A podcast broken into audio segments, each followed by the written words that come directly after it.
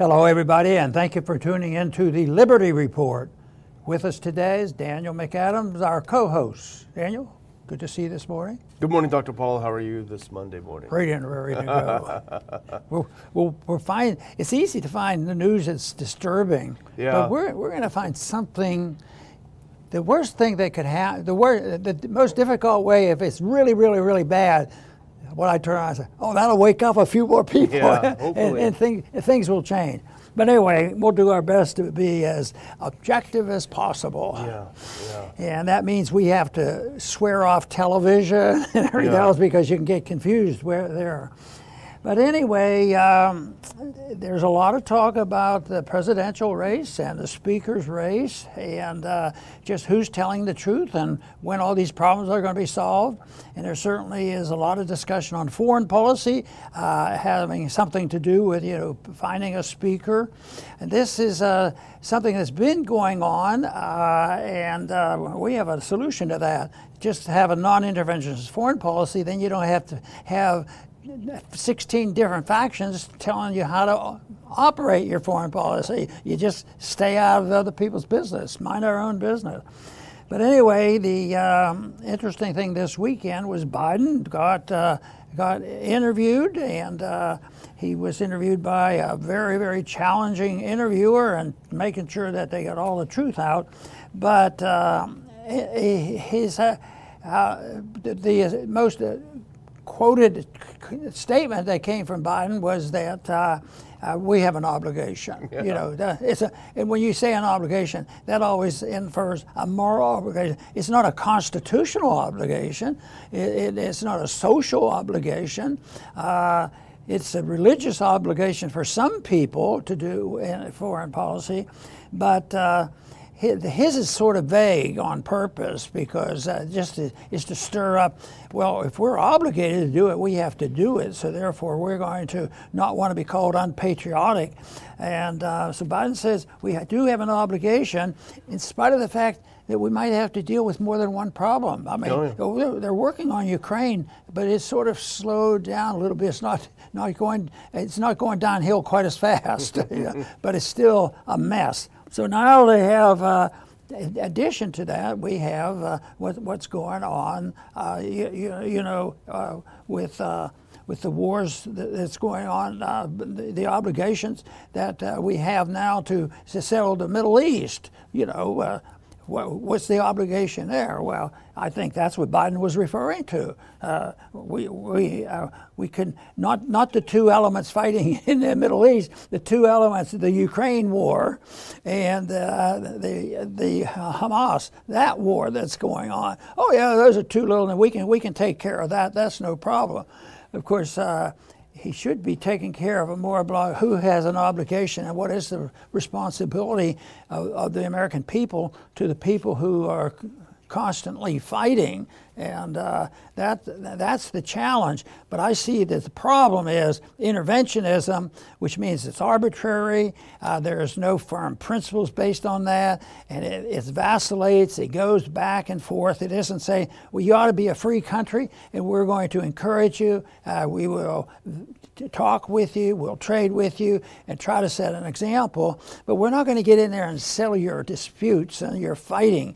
And of course, uh, ever since the uh, governments, international governments, all the way back to the League of Nations, uh, they've stirred up trouble there, and it's it's led to this. This is they, these were predictable events, even you know a, a good while ago.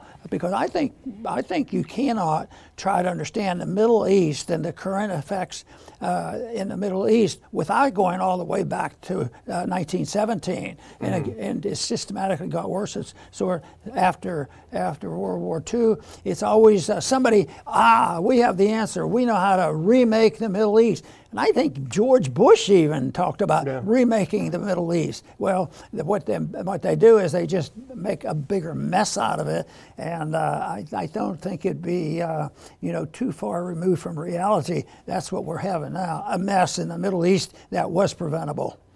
Yeah, well, Biden was on 60 Minutes, and uh, they gave a warning before the segment aired. They said, well, the president's very tired, and he's been managing all these crises, basically don't expect too much. and that was probably a wise warning. Put this first one on because this is uh, Steve Watson covering it. Uh, we got this via Zero Hedge video. Biden says U.S. has, quote, an obligation to be involved in wars in Israel and Ukraine. As you rightly pointed out, Dr. Paul, we don't hear much about Ukraine anymore because the Israel Palestine situation has blown up over the past week. And people are wondering, are they going to get more money in Ukraine? Well, we got to give some money to Israel. Well, we got to give some money to, you know, to Taiwan. And President says, don't worry, we got this. Let's, um, it's like a kid who, who took his dad's credit card and took all his friends out drinking. Let's listen to this clip from Biden. If you want to put your headphone in, Dr. Paul, here he is explaining how we got this, no problem. Are the wars in Israel and Ukraine more than the United States can take on at the no, same time? We're the United States of America, for God's sake. The most powerful nation in the history, not in the world, in the history of the world. The history of the world. We can take care of both of these and still maintain our overall international defense. We have the capacity to do this, and we have an obligation to. We are the essential nation, as to, to, to paraphrase the former Secretary of State. And if we don't, who does? I mean, it almost looks sad, Dr. Paul, when you watch that because clearly we are the essential nation. We can handle everything, we can manage everything. He's clearly having a difficult time managing his own self and his own presidency. It just sounds like an empire that's in decline. I, I could imagine someone like uh, Brezhnev or Chernenko uh, being interviewed. Will the Soviet Union last forever? of course it will. Of course it will. We are strong. Uh, that's the feeling that I got when I watched it. When I was watching that, I thought about a book written about 150 years ago, and it was called Extraordinary Popular Delusions and the Madness of Crowds. And when you listen to him, uh, you know, some people might say, well, what else could you expect? But this whole thing that to pass this over and say, oh, we've been great in the past. We've conquered everybody. It's going to last forever. It won't cost us anything because we can print the money. And it, that is extraordinary and it's very popular. And uh, what they're really frightened about it, and the military industrial complex can even turn on a Kennedy, you know, yeah. and say, we are in trouble, and we have to really have some strong uh, lobbyists in there to protect at least the, uh, the shrinking pie in order to uh, be, be subsidized. So this is, uh, this is something they've, they've been frightened about, and that's why I think there's turmoil, because they don't have a solution, they don't have an answer. It's sort of like, what's why doesn't the Federal Reserve always have the correct uh, interest rates and make the economy work smoothly? Because they don't have any idea what it is. And they don't know how if you say well what we want is a, an empire because we have wealth and we have wisdom and we have all the weapons and uh, but but they, they really don't. The, the, the, more they get involved in intervention, the bigger the hole is, and, uh, the bigger uh, contribution they make to the, uh, you know, the uh, taking on of our freedoms and our money and, and our prosperity. And it, it contributes significantly. And I think that uh, when I listen to him, he's, you know, he sort of had his smile yeah. there. This is, uh, this, this is no, no big deal. We, we can do we this. Can do this. and, but the one thing is, that delusion is probably less popular than he thinks yeah. because it is getting a little softer now that people are sick and tired of, uh, and, and that's where we saw the break uh, a month ago, you know, with uh, Ukraine. Yeah, yeah, People were getting tired of it. Getting tired of it. Well, speaking of the Fed, we had former Fed chairperson and current Treasury Secretary. She was trotted out to give America more confidence in Joe Biden and I don't know, when Janet Yellen speaks and tells you everything is fine, you better grab your wallet, check your bank account. Let's listen to Janet Yellen telling the world that Joe Biden is in fantastic shape. If you can find that second clip and listen to that one. He is doing well. Let's listen to Janet. I know you're not backing uh, a woman to be president in the next election because I know you, will be backing President Biden uh, loud, and, loud and clear. Does he still have the energy for another five years Ab- in the job? Absolutely. He's um, very involved, very um, vibrant. Um, is doing an excellent job. Um, I, and I think when we face the kinds of troubles that we have in the Middle East, you can see the benefit of um, deep experience and understanding of global issues. I know you He's very vibrant. He's doing a great job. Her somehow her delivery doesn't give you a lot of She just supported my statement there. Continue with the delusions. so that's our that's our goal. But I guess in a many ways, that's what politics is all about. Yeah. You know, the propaganda uh, that goes on, and they have to fool enough people to get 51%, and then you become the dictator. yeah, yeah. the dictatorship of the majority, as long as we could pass out the delusional promises. I mean, when I hear them talk about this, it reminds me of how they sounded before 2008. Oh, that Ron Paul's crazy. Everything is going fine. There's not going to be a crash. You know, all those, you know, it just makes you feel that way. But so in the article, uh, uh, uh, we talked about a little bit more. So, of course, we have to do both. We can do both. It's not a problem. Um, and Chuck Schumer, the Senate Majority Leader, he was talking about it. If we can put that next one uh, clip up, here we go. Speaking Sunday to reporters in Tel Aviv, Senate Majority Leader Chuck Schumer, who's leading a congressional delegation to Israel, said he and other members have talked with Israeli leaders about their needs. So we can do this. Here's the article. They heard from Israeli leaders about what is needed, and this is Schumer talking, and in munitions. We heard about precision guided bombs. We heard about Iron Dome replacement. We heard about 150 millimeter mortars. We heard about JDAMs and many other things. And we also talked about what kinds of intelligence they need uh, and diplomatic help. So they gave Schumer a laundry list, the Israelis did, say, hey, we need to, uh, we haven't quite flattened Gaza yet. we need a few more bombs to do it. Can you send over some 155s? Well, there's going to be a little problem with that, Dr. Paul, because let's go to the next one. This is from back in July when President Biden was interviewed. This is from uh, New York Post, July 9th. Biden lets slip during an interview U.S. is low on artillery ammunition rounds as it tries to aid Ukraine, sparking backlash. Quote, here's what he said We're low on it. He's specifically referring to the 155 millimeter shells.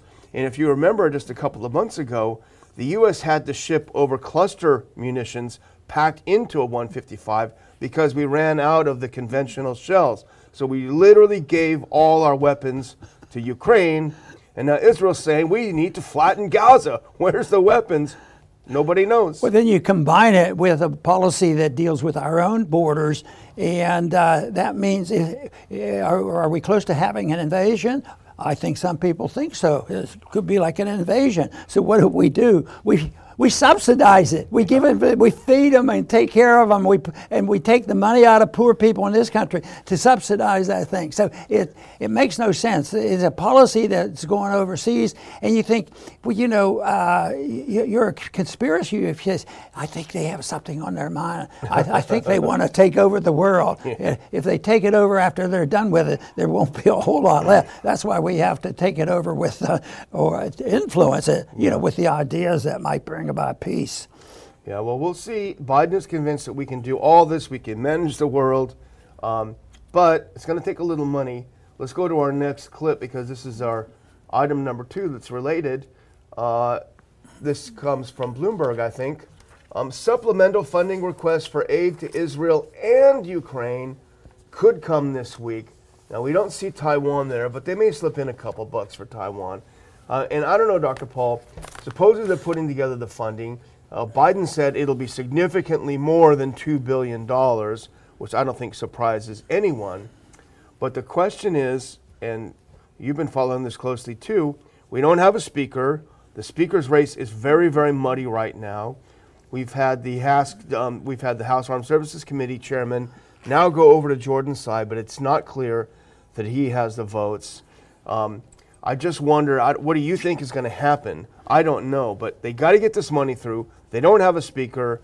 Is this going to clarify, you know, uh, people's views? Well, you know, the big question people will be watching is their strategy going to work because they, they say, picking sides is really tough in the Middle East because uh, there's more people cheering for uh, Hamas, and it's a mixed deal. So uh, you can't say, well, you know, uh, Israel's responsible for all the mess. We have to bail out and help help uh, you, know the uh, Palestinians.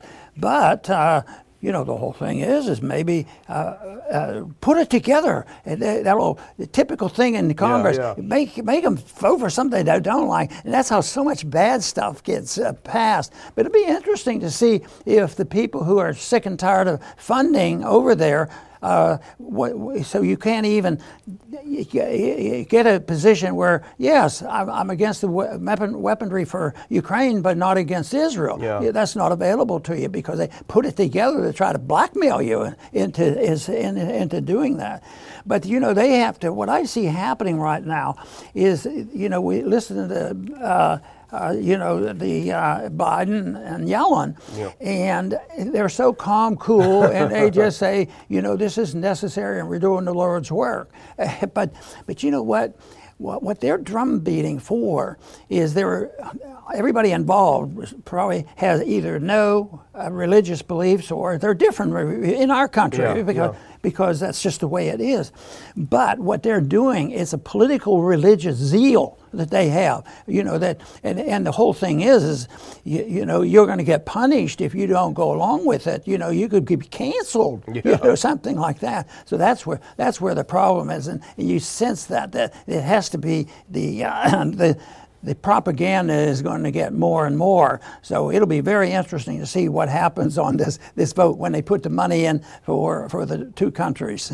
yeah, I mean, I don't see how. I mean, obviously they're putting the two together because they know no Republican is going to vote against Israel money, um, but they're very hesitant about Ukraine money. And you know, we had Zelensky was asking if he could go along, tag along with Blinken to Israel. I was reading about it today. He said, "Hey, can I come along? Is a seat on the plane?"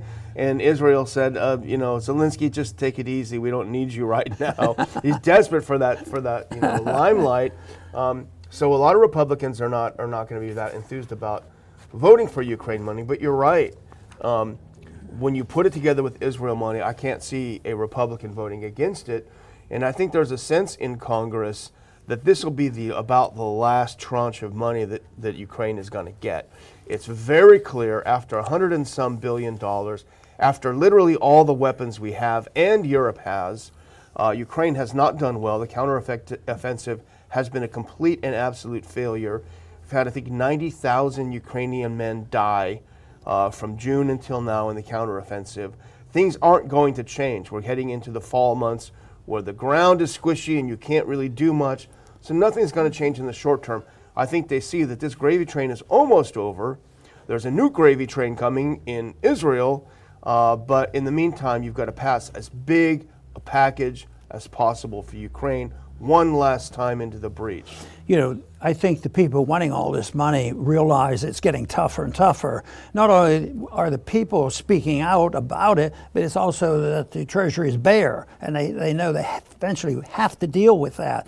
But what they're doing now, they, yes, you read the, off the list that Schumer say what military needs are there. That's, yeah. That'll still exist. The military industrial complex is there. But they also know that things eventually will settle down, and they've, they started already. I mean, the tragedy of uh, what's going on in Gaza, you, you know, uh, uh, I think that's stir, stirring up the Palestinians yeah. here in this country.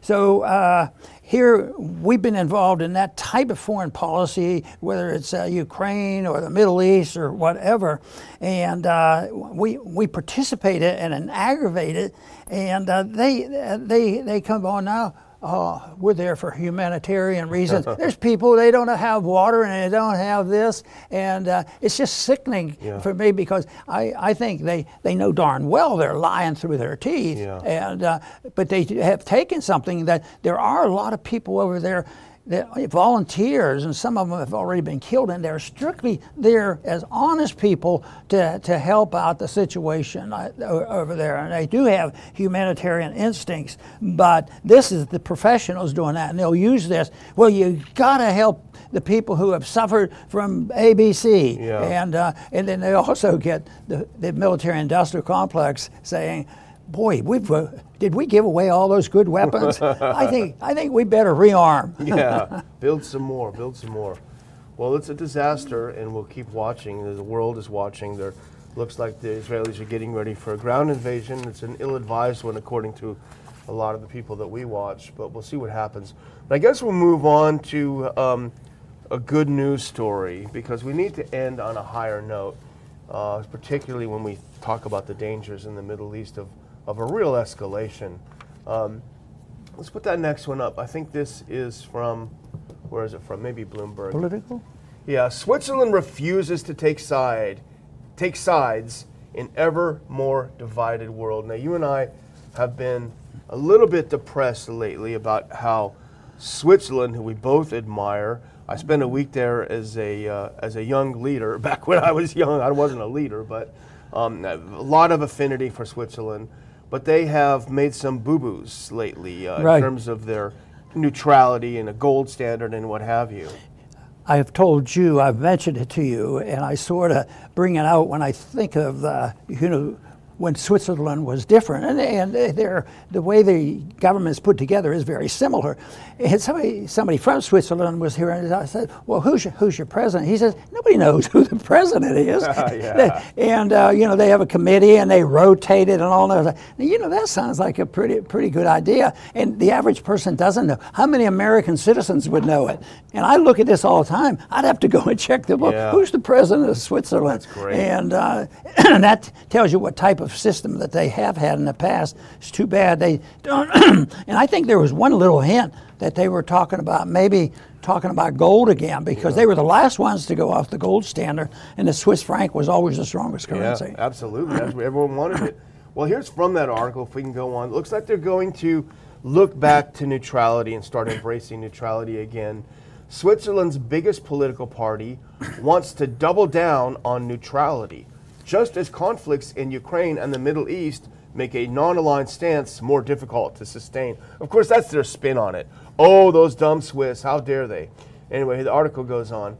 The right wing Swiss People's Party, Party, which is set to win the largest share of the votes in elections later this month, is seeking to collect 100,000 signatures by May to trigger a vote on whether to enshrine everlasting neutrality into the Constitution.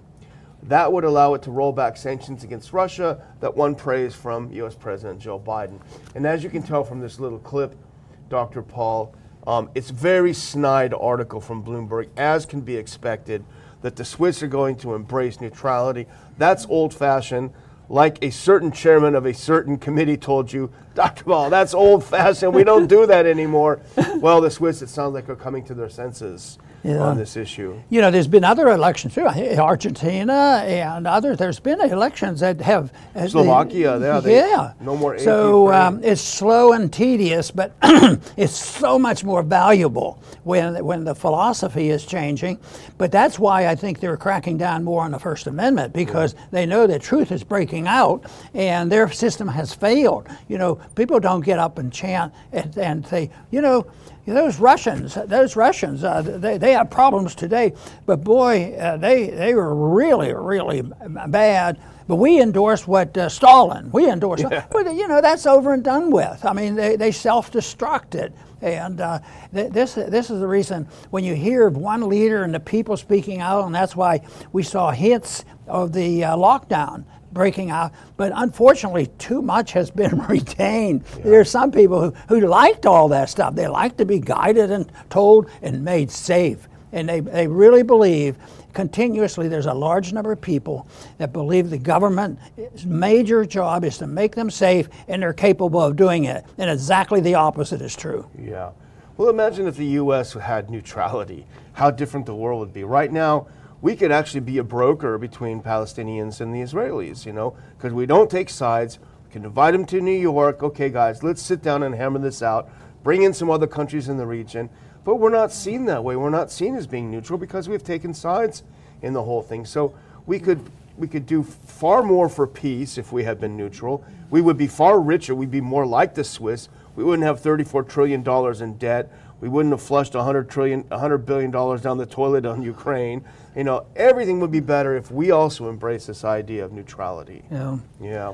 Well, some of some of the members of Congress is, are uh, are in conflict about the money going to Ukraine and Israel. Uh, what is the solution? I think I know a senator that made a su- suggestion, that is, oh, we'll do it equally. We take money from it. don't send money to either side. Yeah, either side. oh, that that is way too. just think of how many special interests you're charging when you do that. but uh, the system will run out of steam, and just as just as the Soviet system ran out of steam, and I always remark that I think the collapse of the Soviet system is remarkable. Yeah. Not one tank, because during the years during the Cold War there was a couple of some countries over near where you used to work where people tried to rebel Yeah. and the tanks rolled in Yeah, you know yeah. and then you can't b- do that at all and all of a sudden it was it was over, Over. but unfortunately it hasn't been substituted with libertarianism and freedom but uh, it certainly it canceled out a lot of the violence Yeah. and uh, and right now, we, we know that the American people are sick and tired of it. That doesn't mean it's not violent. The fact that we don't send the soldiers there, but what about what about the policies? So what about you, you know the policies is hurting people. If we give the weapons to somebody else and run the show, you know they have to do what we tell them. Yeah. And so once once you know they're our weapons, then I say that we're uh, we're, we're part of the problem Part of the problem, exactly. or the problem. Yeah, well, I'm going to close out, I think, if you think we're ready, Dr. Paul. I was just going to mention that I went to the Wings Over Houston Air Show yesterday. I took my son, the two of us went, we had a great time. Watched the Thunderbirds, who I've seen so many times, and I always love to see them. They're so unbelievably terrific. A lot of great uh, airplanes that we saw. But you know, I was walking along and I heard, I heard my name, and I said, "What? I don't, I don't know anyone here." I turned around. It's a, it's a gentleman who says, I watch the Liberty Report every day. I love you guys. Tell Ron Paul I love him. So I shook his hand. We talked for a little while. He's from Houston. So it's just nice to hear that, you know, that the show is getting around. It, it gives me a lot of energy. He was a super nice guy. Um, so anyway, I just thought I'd throw that in. I'm going to throw something else in, which is a book. If we go to the very last clip, I'm going to throw in Dr. Paul's book. I think we got about a box left of books. We're going to give these away as a thank you to those who help support our fall fundraiser. We are a 501c3 charity, so you can, to the extent of the law, you can tax deduct your donation to the Ron Paul Institute. I will add a clip on how we can send you either a soft cover or even a hardcover forever book signed by Dr. Paul. His latest book, The Great Surreptitious Coup Who Stole Western Civilization? We're gonna have we have limited supplies, we have a limited time because primarily we want to get you these before Christmas because they make great presents and you're gonna want to read them yourself. So back to you, Dr. Paul. Very good. I'm going to say something as a possibility, but not much of a possibility, but it crossed my mind that would be very tragic. You know, what they're trying to do, you know, I'm, I'm surprised that they've waited this long, so there is some ambivalence about what Israel's going to do. You know, usually it's 24 hours. They've done something. There's something going on there.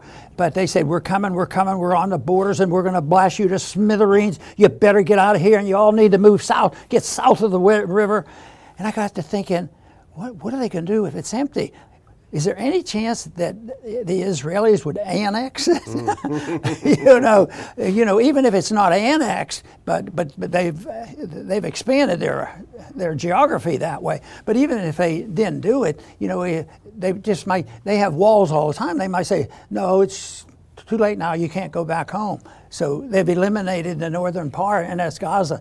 You know, so that that's a terrible thought because uh, uh, it, it, it just means more and more trouble. And uh, I don't have any you, you know secret insight to what they're doing, but I, I am still I still am challenged by the fact that uh, the retaliation hasn't occurred, and the threats and intimidations and the pictures of boy the troops are there tomorrow we're going to march through. So uh, we'll, we'll wait and see. Uh, I, I would vote against that program. I want to thank everybody for tuning in today to the Liberty Report. Please come back soon.